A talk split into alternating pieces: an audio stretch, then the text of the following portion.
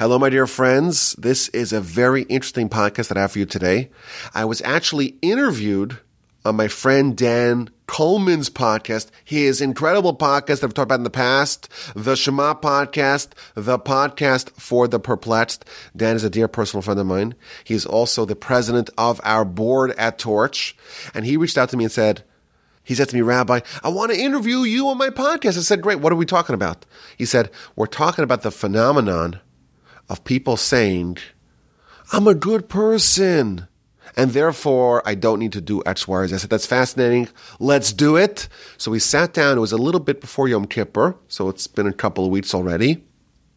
We sat down in his office and we had what I thought was a great, interesting, and stimulating conversation. I know that some of y'all subscribe to his podcast. I would imagine that some of y'all have already listened to it, but I asked him if he would mind if I would share that discussion on our podcast.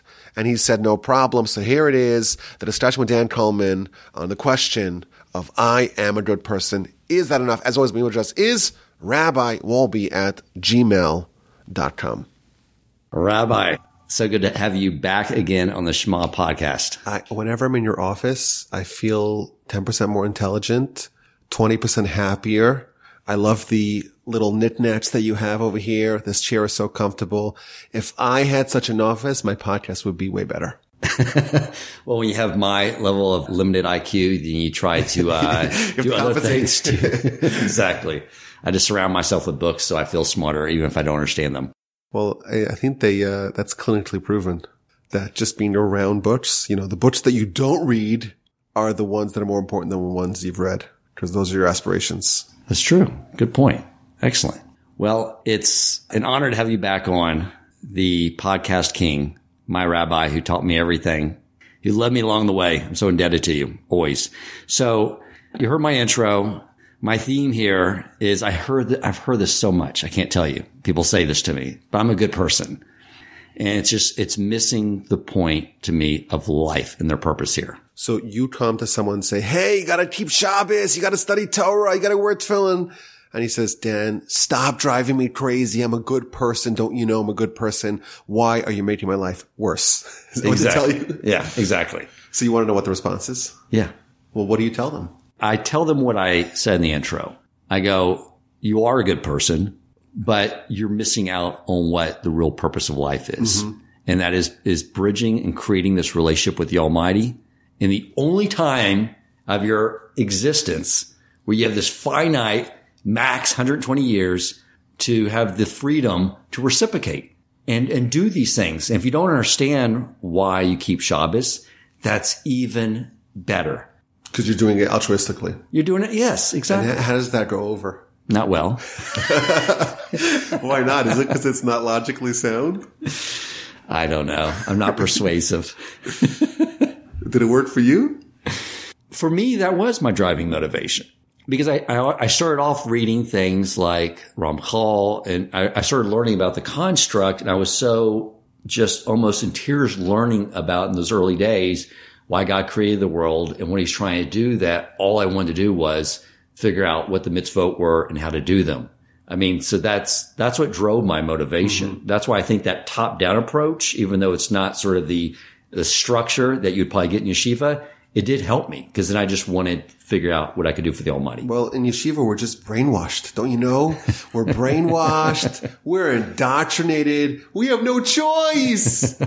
what are you supposed to do? A little kid from day one, they indoctrinate them. Brainwashed. Throbbing, throbbing. But you always say, brainwashing is a good thing. You're going to get brainwashed either way. Everyone's brainwashed. Exactly. It's whether it's coming from the, from the Almighty or from uh, CNN and Fox News and right social media, media, Facebook, social media, TikTok, yeah. the overlords in China.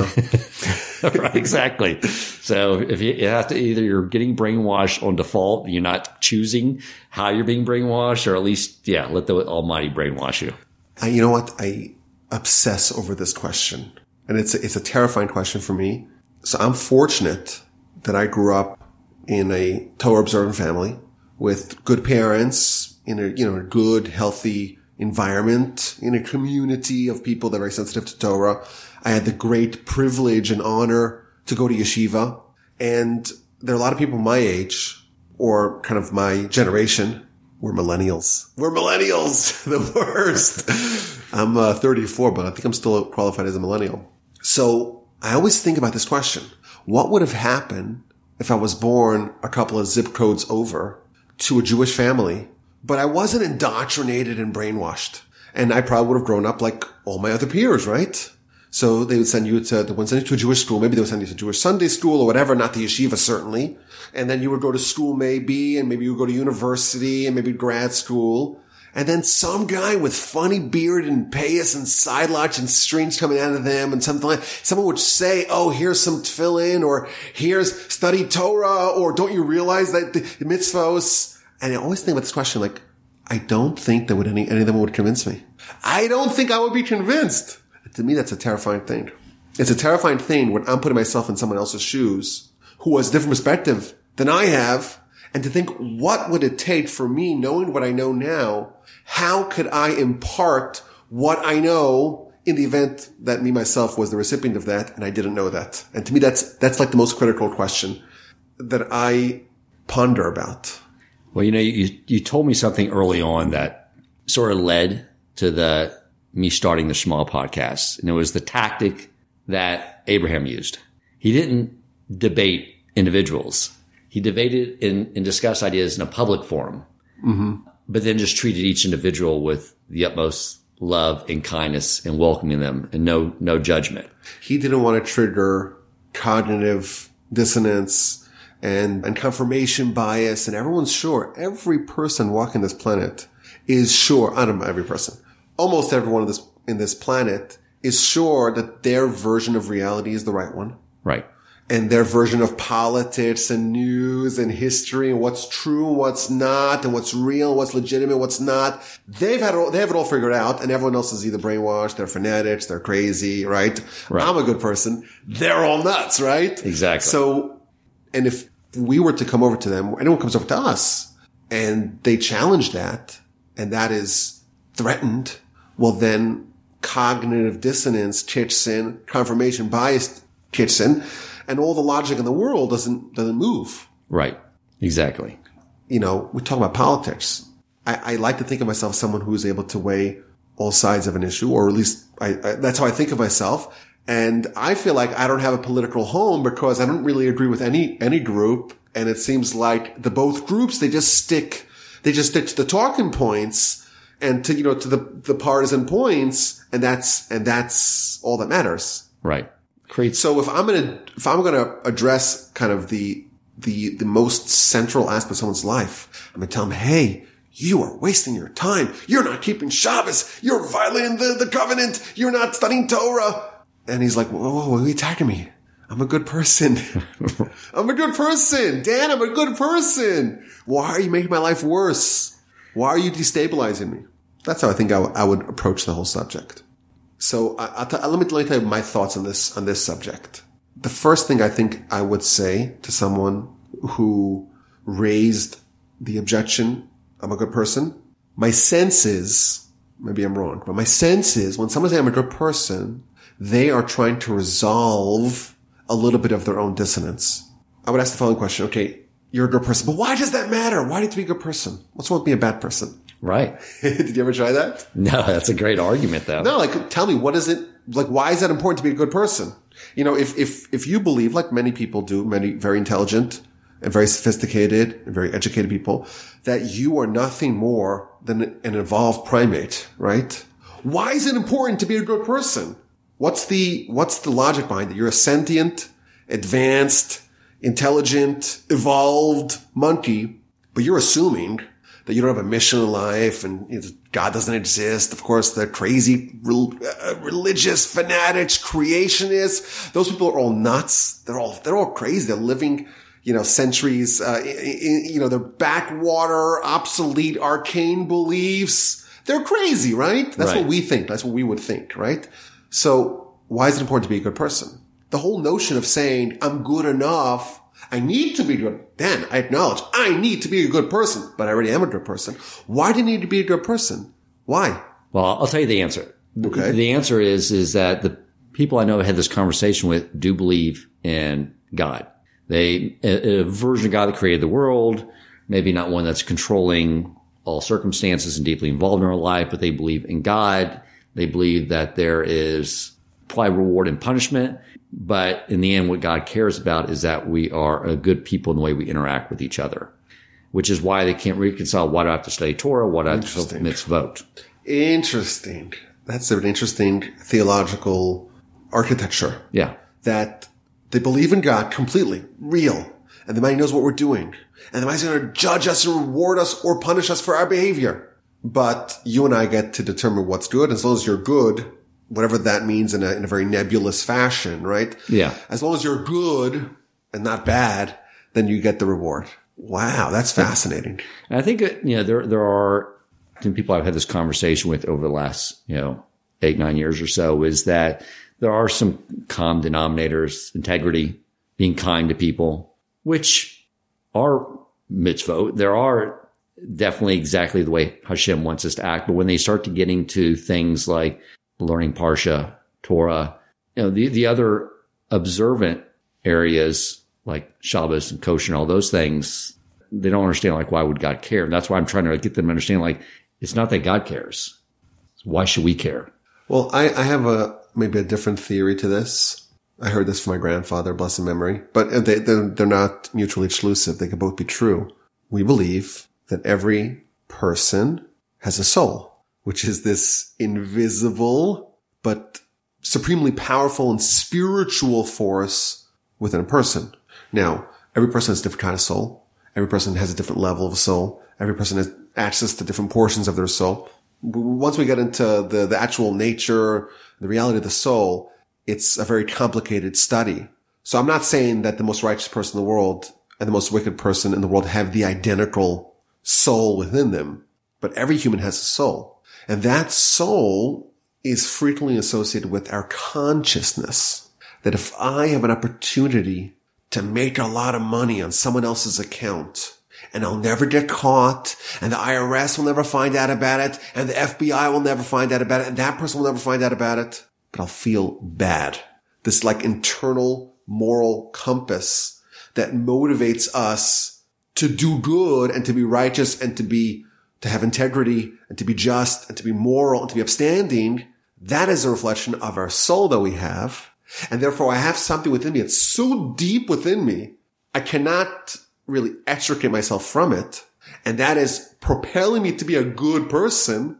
Then Dan comes over and says, Hey, the definition of a good person, you gotta keep the whole Torah. You gotta study Parsha. You gotta make sure you don't wear shatnez and tying your shoes. What? What are you talking about?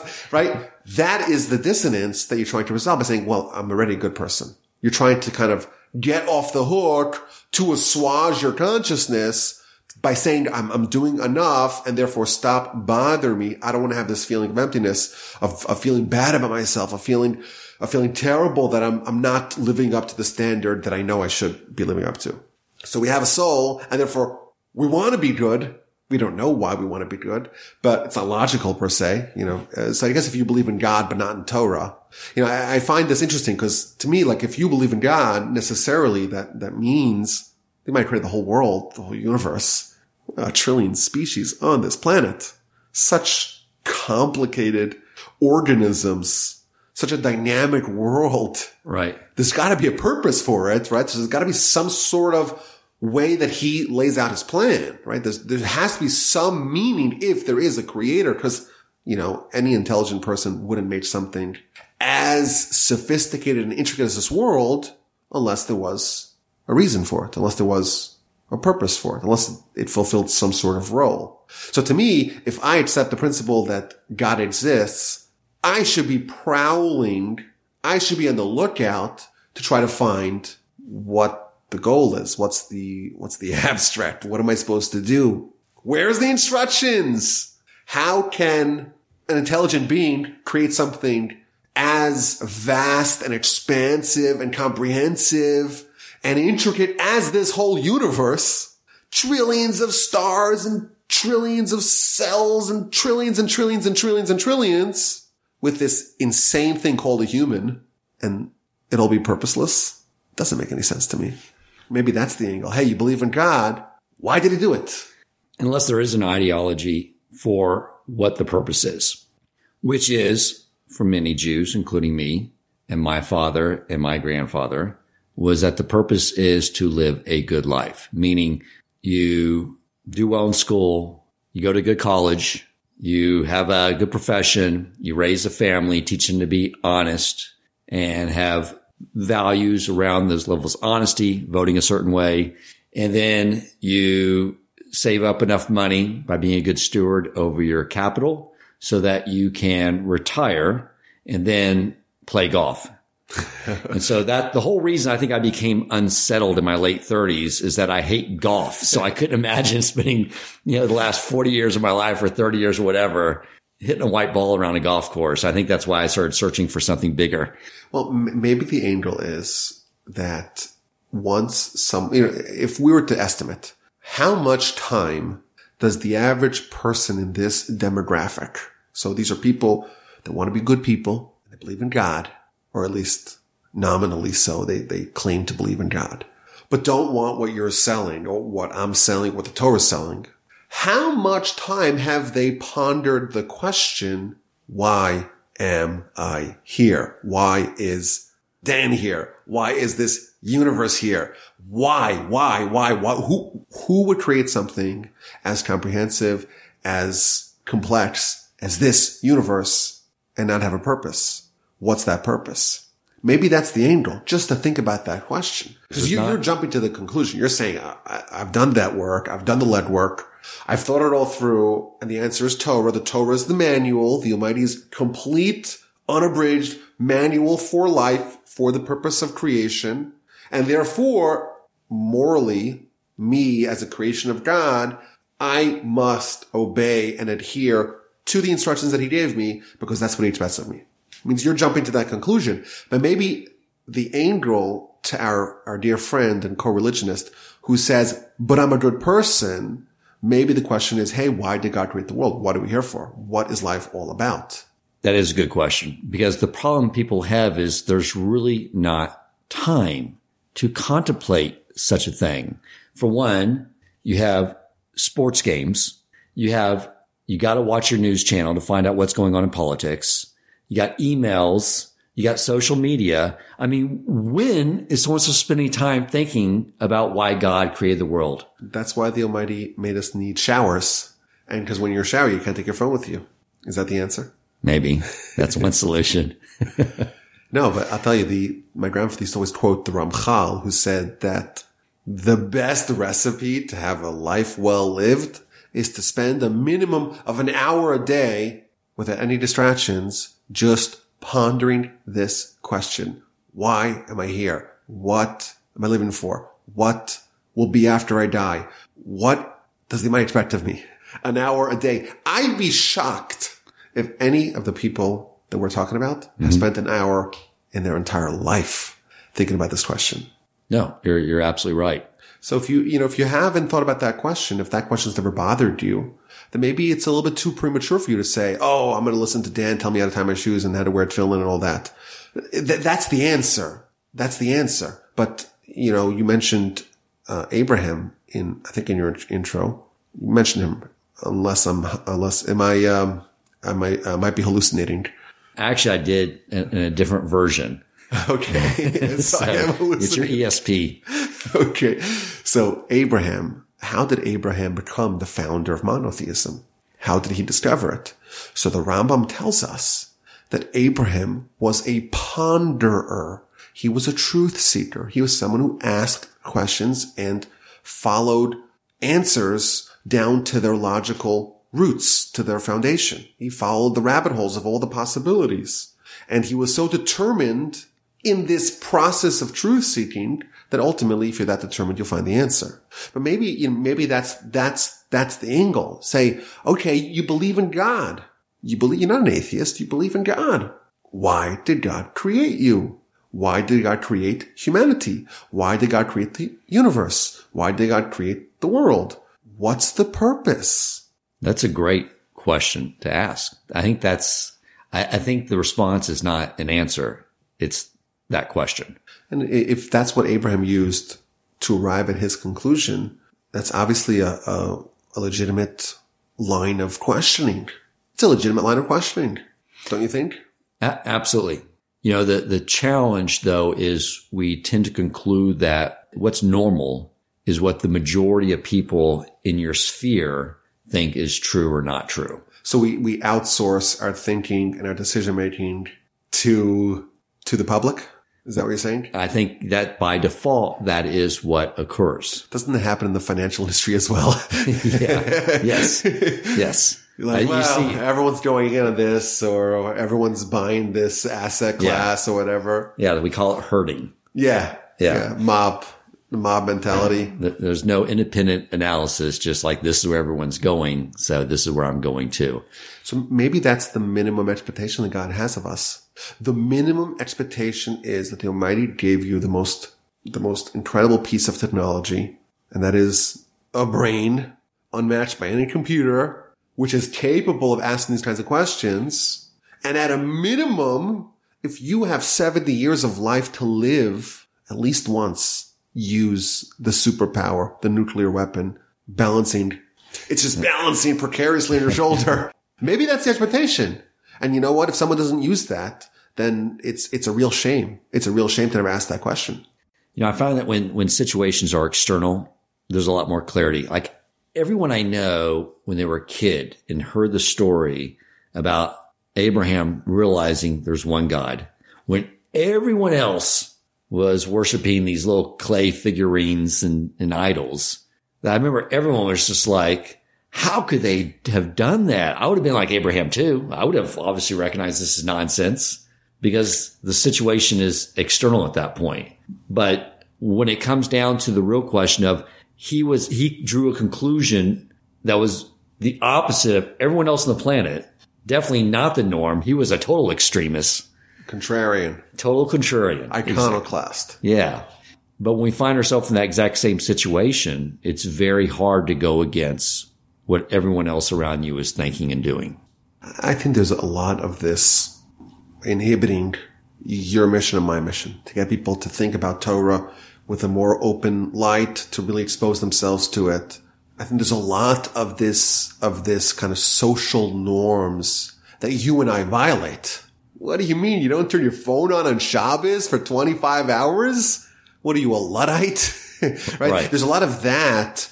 You really walk around with the yarmulke on your head and your tzitzis out like you do that? Really? Like you actually do that?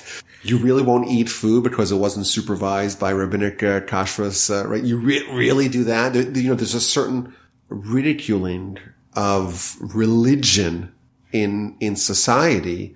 And, and that's a bigger obstacle that needs to be addressed more than any of the theological or intellectual problems, so to speak, of what we're trying to popularize, at least expose the people to. to. When I was in my late twenties, I was beginning to explore maybe the religion thing. I had this like little moment of craziness, but what I calculated was based off if the Jews are right, why are they such a small minority? You would think great ideas would become very popular. And so I didn't look at that. I was like, the Christians seem to be right because there's so many of them. So I explored that and realized this is crazy. And then I just backed back away and went back into my atheism. Yeah, well, we, we have to remember, I think it's good to remember historical examples of the entire world being wrong. So you brought up the idolatry example. You know, idolatry in its most literal sense is almost extinct in this world.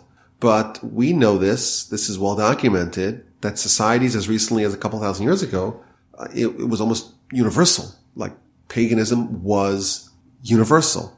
And these are people that are very sophisticated. These are not fools. They're not fools. You know, the, you know, the great uh, Greek philosophers were very capable, intelligent, sophisticated, sharp, bright, much more intelligent than the public intellectuals that we have today. Yet they were all idolaters. So if you and I were using this standard, this yardstick of saying, Hey, let's just outsource all of the important decisions of our lives to the masses, well, then we would be idolaters in the times where that's what everyone else did.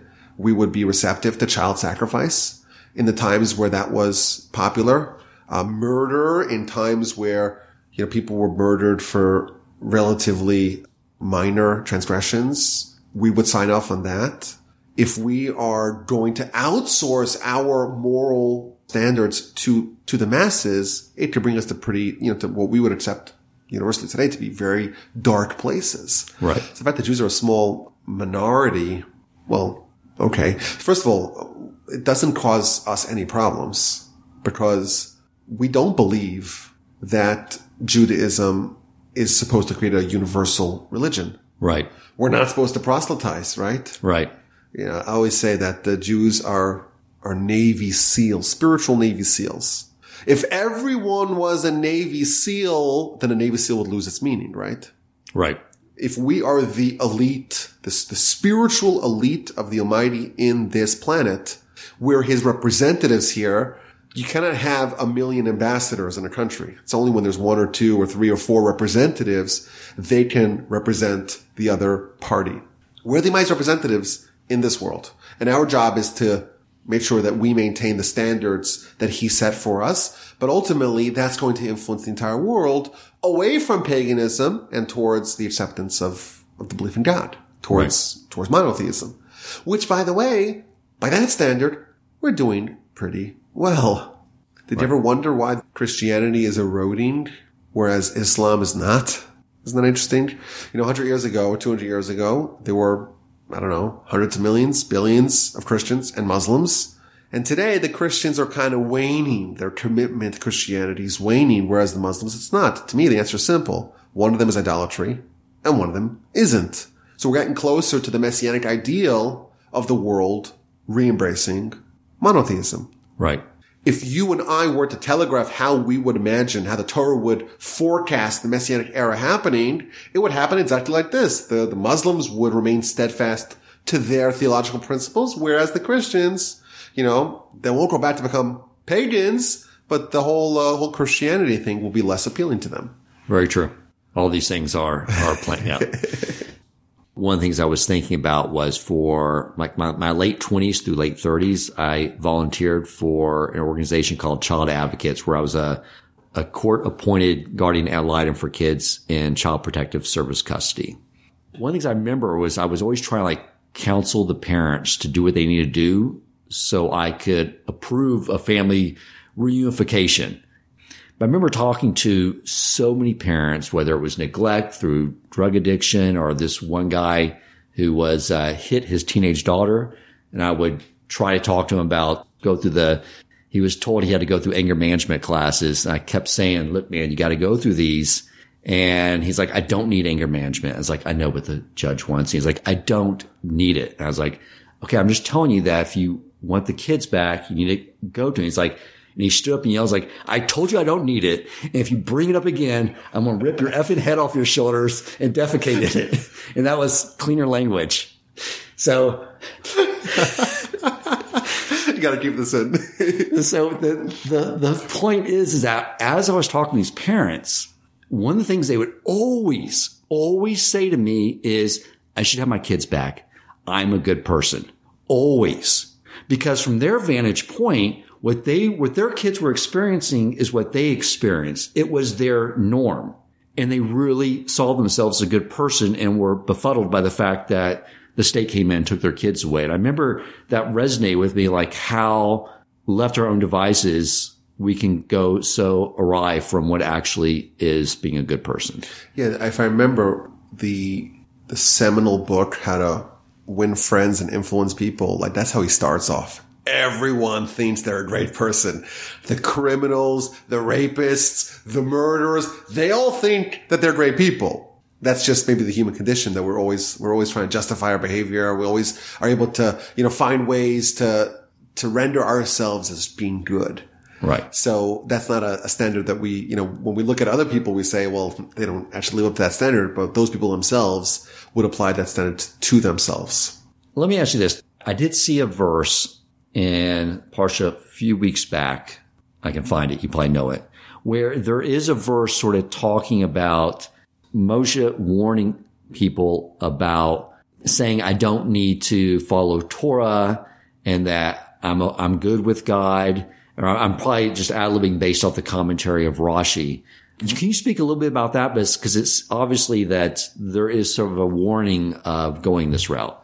Yeah, I, I think uh, I think what you're referring to is the beginning of Parshas Nitzavim, a couple of weeks ago, two weeks ago, I think it was, where we, Moshe gathers the whole nation and he gives them this warning. Maybe there is a like root amongst you that is bearing bitter fruit and there's a man or a woman or a family or a tribe whose heart deviates away today. And they said, Shalom Yiheli, there'll be peace for me. I could do whatever I want and I won't suffer the consequences. Right.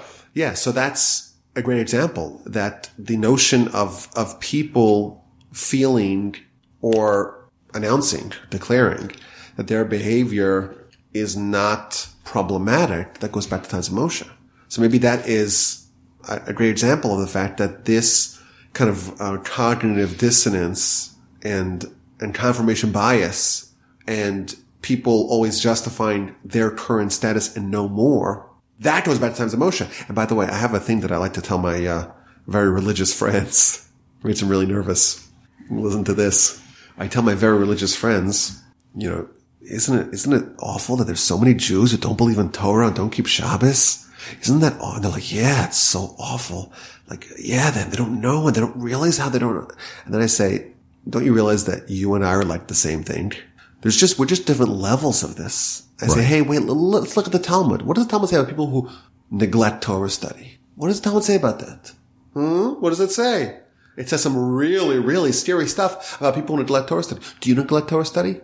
Well, do you know? Come on. Yeah. Everyone is good enough in their own minds. Right. We like to put people in buckets. So this guy is religious. They are orthodox. They are observant. They know how to read Hebrew. They go to shul. They wear their tefillin. They're good. And these other guys over there, oh no, they're not religious enough. They're heretics. They're not non-believers. The truth is we all have to be willing to challenge ourselves. That's what the Almighty expects of us. Moshe, to his very last day, was challenging himself. There's never a time that we can be complacent. And you and I also have this same problem. I'm a good person. You're right. Dan, you're, we're, we're like, we're like patting ourselves on the back. Look at us. We get it. it's only the other clowns out there don't get it, right? That's what we got. Right. We got together in your gorgeous office and we said, okay, let's talk about all those other fools that just don't get it. They just don't get it. but the truth is that that's you and I as well. Right. We are these same people. And the only way that anyone can be moved is if they're willing to to expose themselves and make themselves vulnerable to the possibility that maybe there, there's room for improvement. And I think that's that's true to me. It's true to you. I'm, I'm, this was not even my I, like when we talked about speaking about this. This is not the angle that I thought we would go down.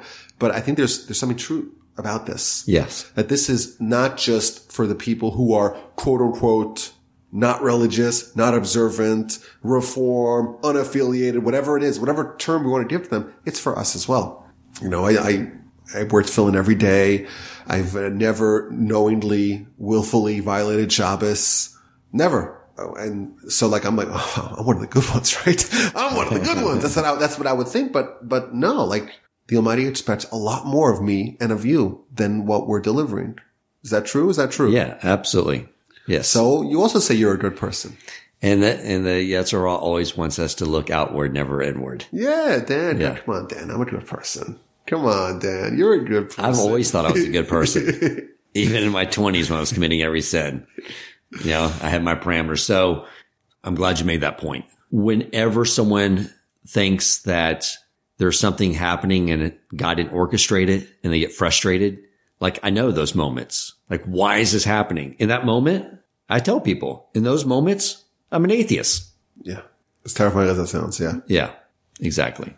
So I, I think that that would be to me the, the opening, the opening of this whole discussion is that the only way we could have a productive conversation about this is if we're willing to actually threaten our, our cherished status quo.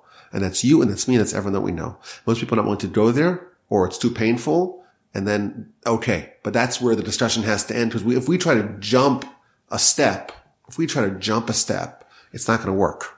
And sometimes you see this a lot where, you know, I always like to think of, of people as big buildings and it needs to have a good, strong foundation.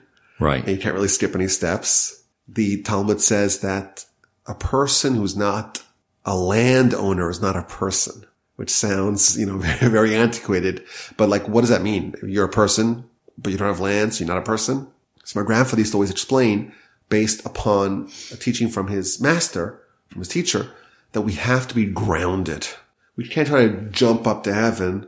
We have to always build, so to speak, layer upon layer, a strong foundation and not skip any parts. So you and I know people, I definitely know a lot of people like this, who grew up without Torah grew up without mitzvah observance, without Shabbos, and were inspired and became very observant. Some even became rabbis.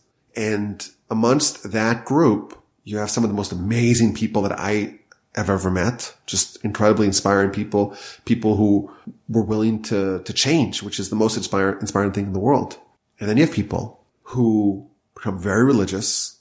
Oftentimes they get very visually observant and become very zealous. And then they have a relapse. They have recidivism and drop it all. And to me, that's very sad.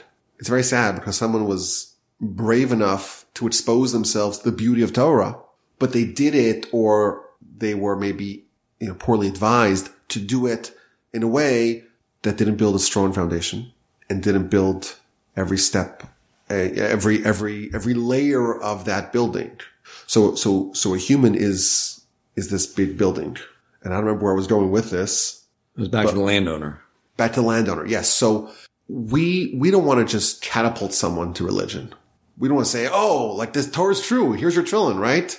Maybe, maybe there are some people who are ready for that, but people have to be willing to start from ground zero and, and, and build their relationship with the Almighty at a pace that's not going to be counterproductive, not skipping any steps based upon kind of a good, healthy mental health, even.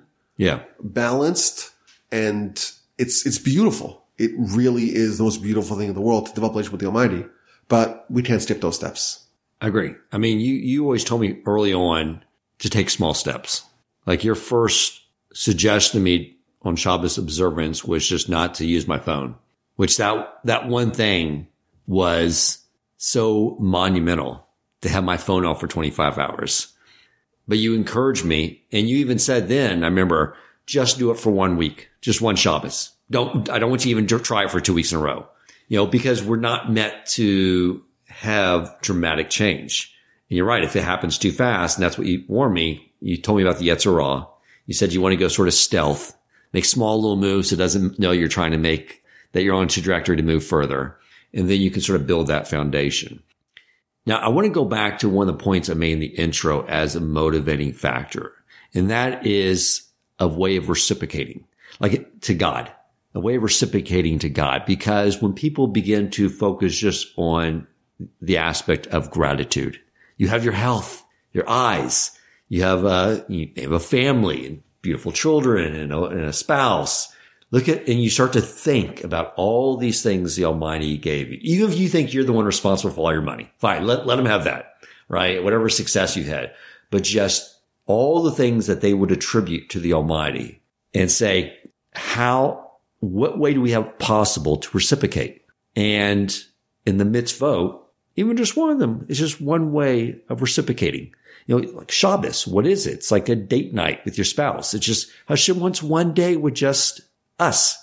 Isn't that beautiful? Can you give Hashem one day? Uh, I think it's a it's a beautiful argument, and uh, it's a beautiful suggestion. I'll tell you, my grandfather, blessed memory, he used to say this. He used to say that the very first step of a person developing their spirituality is in appreciation and gratitude, and stopping to feel entitled. The Yetzer Hara, as we like to call him, the force that wants to keep us small and keep us the way we are without any change, that force wants us to not, to not think and to just accept things the way they are. And the essence of gratitude and appreciation is to say, well, things could have been different. Like you said, my eyes work. I could have been blind. My hands work, right? I have a livelihood. I have a family. I have good things. I, I enjoy life. That's not something we can take for granted. That's not something I'm entitled to. The second you're entitled to nothing, everything really is, is so beautiful and you're so lucky to have everything. And that is the flowering of, of your spiritual life. It's like the first step, which is why he said the first step is to focus on blessings because a blessing is all about appreciation. You're about to enjoy a glass of water. You're about to enjoy uh, some food. That is time for you to say, this is a gift from the Almighty. And it's not something that I deserve per se. It's not something that is to be taken for granted. There's a lot of people that cannot enjoy this. There's a lot of times in history where this was exceedingly rare, but I have it and I want to appreciate it and I want to express my gratitude. And now you've kind of cracked a little, a little hole in that little cocoon that the Yetzer wants to keep you in. And you, 100%, I think that's, that, that's a very, a very good way to, to start off this, this relationship. I had some more thoughts about, about what I would do or what I would propose to understand this or to kind of develop this, this subject. Do you want to hear them? I want to hear them for okay. sure. That's why you're here. So first of all, there is, um, there's a basic assumption of Mr. a good person or Mrs. or Miss or whatever pronoun that people want. We're friendly to all. Exactly. So the person who says, but I'm a good person, there's an aversion to the mitzvos, right? I don't need the mitzvos. I'm good enough. Why is there an aversion to mitzvos? Isn't that strange?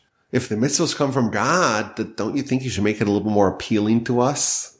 Wouldn't it be easier to, you, you talked about the Jewish people being such a small minority. Wouldn't it be easier? Because assuming that we got it from God, right? Assuming we got it from God, he should make it so desirable and so seductive and so irresistible and so appealing in the eyes of everyone else that we should have to convince anyone. They should just want to sign on. Right. Exactly. I had, uh, not to lose your train of thought, but I actually had, before you came over, conversation with my colleagues from work. And they said, what's the holiday coming up this week? I said, Yom Kippur. It's like, is that a big holiday? It's like, oh, it's the, the biggest.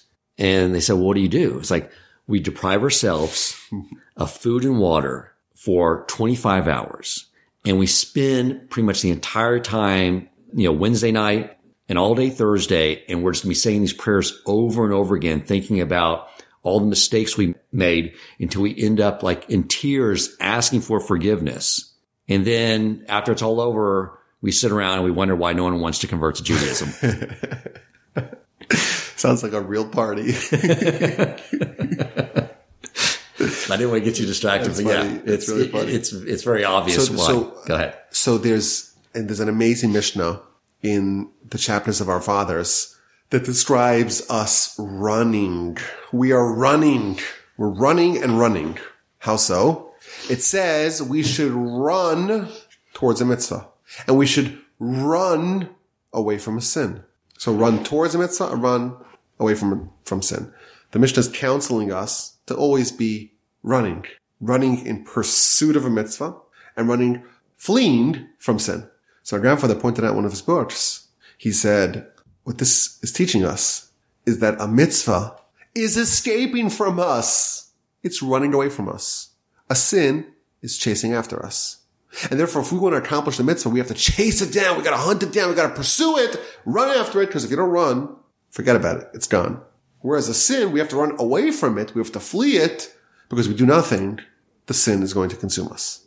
The design of the world, according to the Mishnah, is that mitzvos should not be appealing.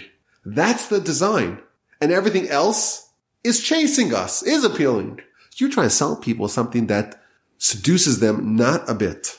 The, this, there's no, there's no appeal, there's no allure, there's no sizzle to what you're selling. The only way for them to get it is if they chase it down. Whereas the sin that you're telling them to avoid, that's chasing them. So it's not balanced. It's yeah, not seem, balanced. Seems unfair. Seems unfair. So here's the answer. We believe, and you mentioned this earlier, that there has to be free will. There's free will. It's like a barbell, right? Barbell, you have the weight on the right side equals the weight on the left side. Right. Balance. You and I have both tasted the beauty of mitzvahs. We've chased them down to a certain extent, uh, you know, and, and those things we found very appealing. What we've discovered is very appealing. So we're coming to someone that says, I want to be a good person. I'm, I'm, but I'm a good person. That person has no idea about what we've experienced. If you never experienced a full Shabbos, if you've never experienced a 25 hour Yom Kippur of fasting and praying, you don't know why that would in any way be appealing. Right. That sounds like self-flagellation, right? What am I, a masochist? So you, so you and I are both masochists who found it to be very pleasurable. Maybe this should be rephrased, but just in the concept. Yeah. And we're trying to sell it to someone who sees it as pain because it's fleeing from him. And the only reason why that the world is designed like that is because if a mitzvah would have the same appeal as a sin, then people would do them in equal proportion because they'd be both as equally alluring to us. But the mitzvah, because it syncs up with our soul, because it feels like we've come home, because it gives us a lasting feeling of meaning, the mitzvah would be much more appealing. It means if they both have the same initial appeal and one of them gives you like a lasting good feeling, because again, it is synchronized with our soul, then no one would ever do any sin. Because if they both have the same initial attraction, but one gives you a great feeling afterwards and one doesn't, that's it. The free will's over. So the only way to have a balance is if the initial attraction of the sin outweighs that of the mitzvah, but the payoff of the mitzvah, once it's actually done, well, that exceeds that of the sin. And that way it's balanced. We got chased on the mitzvah, but once we do, we find deep meaning in it. So maybe the suggestion is to tell people this idea and say, Hey, maybe it's worth a test drive. Try it out. Take it for a spin. These crazy Jews have been preaching this for years. Maybe it's worth just exploring. Maybe, maybe there's something there. What do you say about that? I like the, the, the, the test drive idea. I would, I wouldn't go right into Yom Kippur, but as a way of building up to that, like I think is the, the staple take it for a drive in Judaism has always been inviting someone over for Shabbos just to experience it. Mm-hmm. Yeah, okay, but that that's maybe maybe that's different for every person of what what could be their their little taste into this insane world that you and I live in. But but the principle is, is true that if they actually connect with the mitzvah and it resonates within them, then you know we've unleashed a monster. Right. We've unleashed a monster because they have now tasted something they want again because it gave them a good feeling. It it it, it clicked. What do you say? Is that is, is I that like it. Yes, absolutely. and then, like you mentioned, you mentioned this in your intro that the objective mitzvahs are for our benefit. right. Of course, we talk about the eternal benefit, Olam Haba, but even even in this world, in this world, we also get the pleasure of our soul feeling content, and it's it's much it's much more of a subtle feeling, but it's it's just as real. And the Almighty, of course, doesn't need our mitzvos. There's a there's a midrash that I, I feel is apropos, germane to our subject. There is a midrash that says, does the Almighty actually care if I slaughter an animal from its neck or from its throat? If you slaughter an animal and everything's kosher, kosher animal, kosher knife, kosher ritual slaughterer, but you do it from the neck, not from the throat, the animal is treif. It's not kosher. The meat's identical. Can't tell the difference. One's kosher and one is a sin, a violation of the Almighty's instruction. Says the Midrash, does the Almighty actually care if we slaughter from here or from there? So the Midrash says, Lo nitna mitzvos elo litzaref behemes abrios. The mitzvahs were only given to us to purify ourselves. How exactly this answers the question, all the commentaries have their own way of, of defining it. But the bottom line is the mitzvahs were given for us. They were given to us for our benefit, for our betterment. And if you study the subject well enough, you'll discover it's for our benefit here as well as in the afterlife. Maybe it's worth a test drive. Maybe it's worth an exploration. Maybe that's, maybe that's the angle. I like it. You like it? I totally agree with that. Okay, let me tell you another thought I had of um, Okay. this subject. Someone says, "Hey, I'm a good person. I'm a good person. Don't make me do all these religious, ritualistic, ceremonial mitzvos." So I think I would phrase a response to this as follows. Let's translate this to monetary economic terms. Suppose someone is collecting unemployment checks and they're sitting on their couch playing Xbox. Or better yet, they actually have a job and they're offered a pay raise. And someone says, Hey, listen, you know, I, I could make my rent. I could even contribute to my 401k and I'm, I'm up to date on my bills and I'm not so far in debt. Why do I need a pay raise? I'm doing well enough. Of course, that would be nonsensical, right? Why would someone say, like, if you have the opportunity to make more money, why would you forego that? Is that right? Absolutely. As a licensed uh, financial planner, would you agree if someone's told, hey, would you like a pay raise? The answer should be yes. I would recommend taking the pay raise. Thank you. So I think mitzvos are offering us a spiritual pay raise. Like, why should we live with spiritual mediocrity when there is a tantalizing opportunity to have a spiritual pay raise? The Almighty is telling us, I want your life to be better.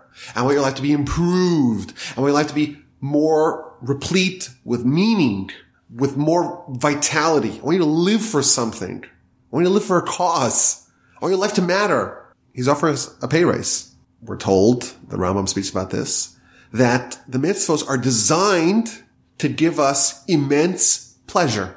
A pay raise. A pleasure pay raise. Why would you say no? The whole argument, I'm good enough, presupposes that this is a tax you have to pay. If I'm paying enough taxes, I don't want to pay any more taxes. That's what it presupposes. But we believe, and if you're fortunate enough to have experienced this, you know this to be true, that the mitzvahs are not a tax that you have to pay. They're a pleasure that the Almighty wants to give you. Well, if so, the whole argument doesn't make any sense. If I'm paying enough taxes, as my financial advisor, you would say, you don't need to pay more than, than you need, than your fair share. Right. your Minimize. fair share. You don't need to pay more than your fair share, right? Right. Why not? Because that's a liability and you want to minimize that. So you have to do the minimum needed to make sure that you're, you're good with the IRS or you, you're paying whatever it is you need to pay. But if it's a pay raise, you want it. So this question just presupposes that mitzvos are a liability, not an asset. And I think that what I would present to the individual who says, but I'm good enough, I would say, well, I have a very different definition of mitzvahs than you do. You view mitzvahs as taxes. I view it as income. And therefore, to me, it's more interesting and it's more exciting and it's more pleasurable when I immerse myself into this. And maybe it's worthwhile to see if I'm not absolutely insane. Is it possible? Is it possible that me and Dan and millions of Jews throughout history, some of the most talented people who have ever graced this planet, all believed and lived lives where they, where they testified, so to speak, with their behavior, that this is the most pleasurable, enjoyable way to live. It's one that gives you the most meaning in this, in this world. Of course, the spiritual world, that's another argument. What do you, what's your plan for the afterlife is a good question. Hey, if the Almighty is actually going to punish you or reward you like we believe based upon the instructions of the Torah, you might be up a creek, as they say, if you don't have Torah. But that's one argument. But even in this world, if mitzvos are something that are for, that they're for our benefit and we get to enjoy life more with them, then the argument of saying, but I'm good enough is equivalent to saying, but I earn enough when there is a pay raise being offered. Wonderful. So you think we convinced them? I think those are all outstanding arguments. You know what? Going back to the point that I said earlier, I feel like if I grew up a few zip codes over, I think this discussion may have succeeded in opening up the, the thought patterns and maybe get me to consider, to reconsider. I think you did an excellent job. Oh, thank you. And I appreciate you coming on. I need to have you more on the Shema podcast. This is so wonderful having you on here. Well, it's an honor and a privilege. And I'm glad I was invited. I'm glad I didn't disappoint.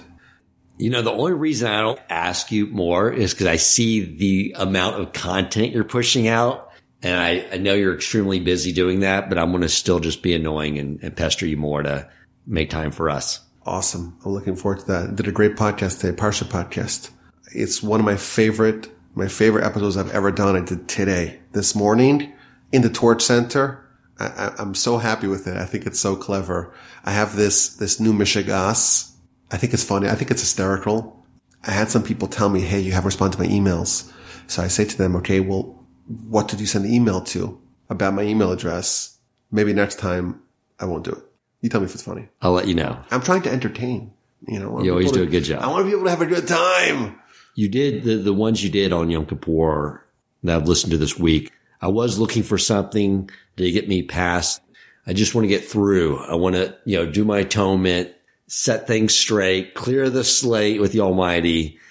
It was almost like when you don't feel like doing a workout. I just want to get through this. I know I'll feel good when it's over. I was like, but no, I don't want to waste that. I'm telling you, your the podcast awesome. you did really got me very excited to appreciate and be present, enjoy that moment. Well, thank you. Thank you for inviting me and with a new lease on life. Thank you, Rabbi. Okay. Take care.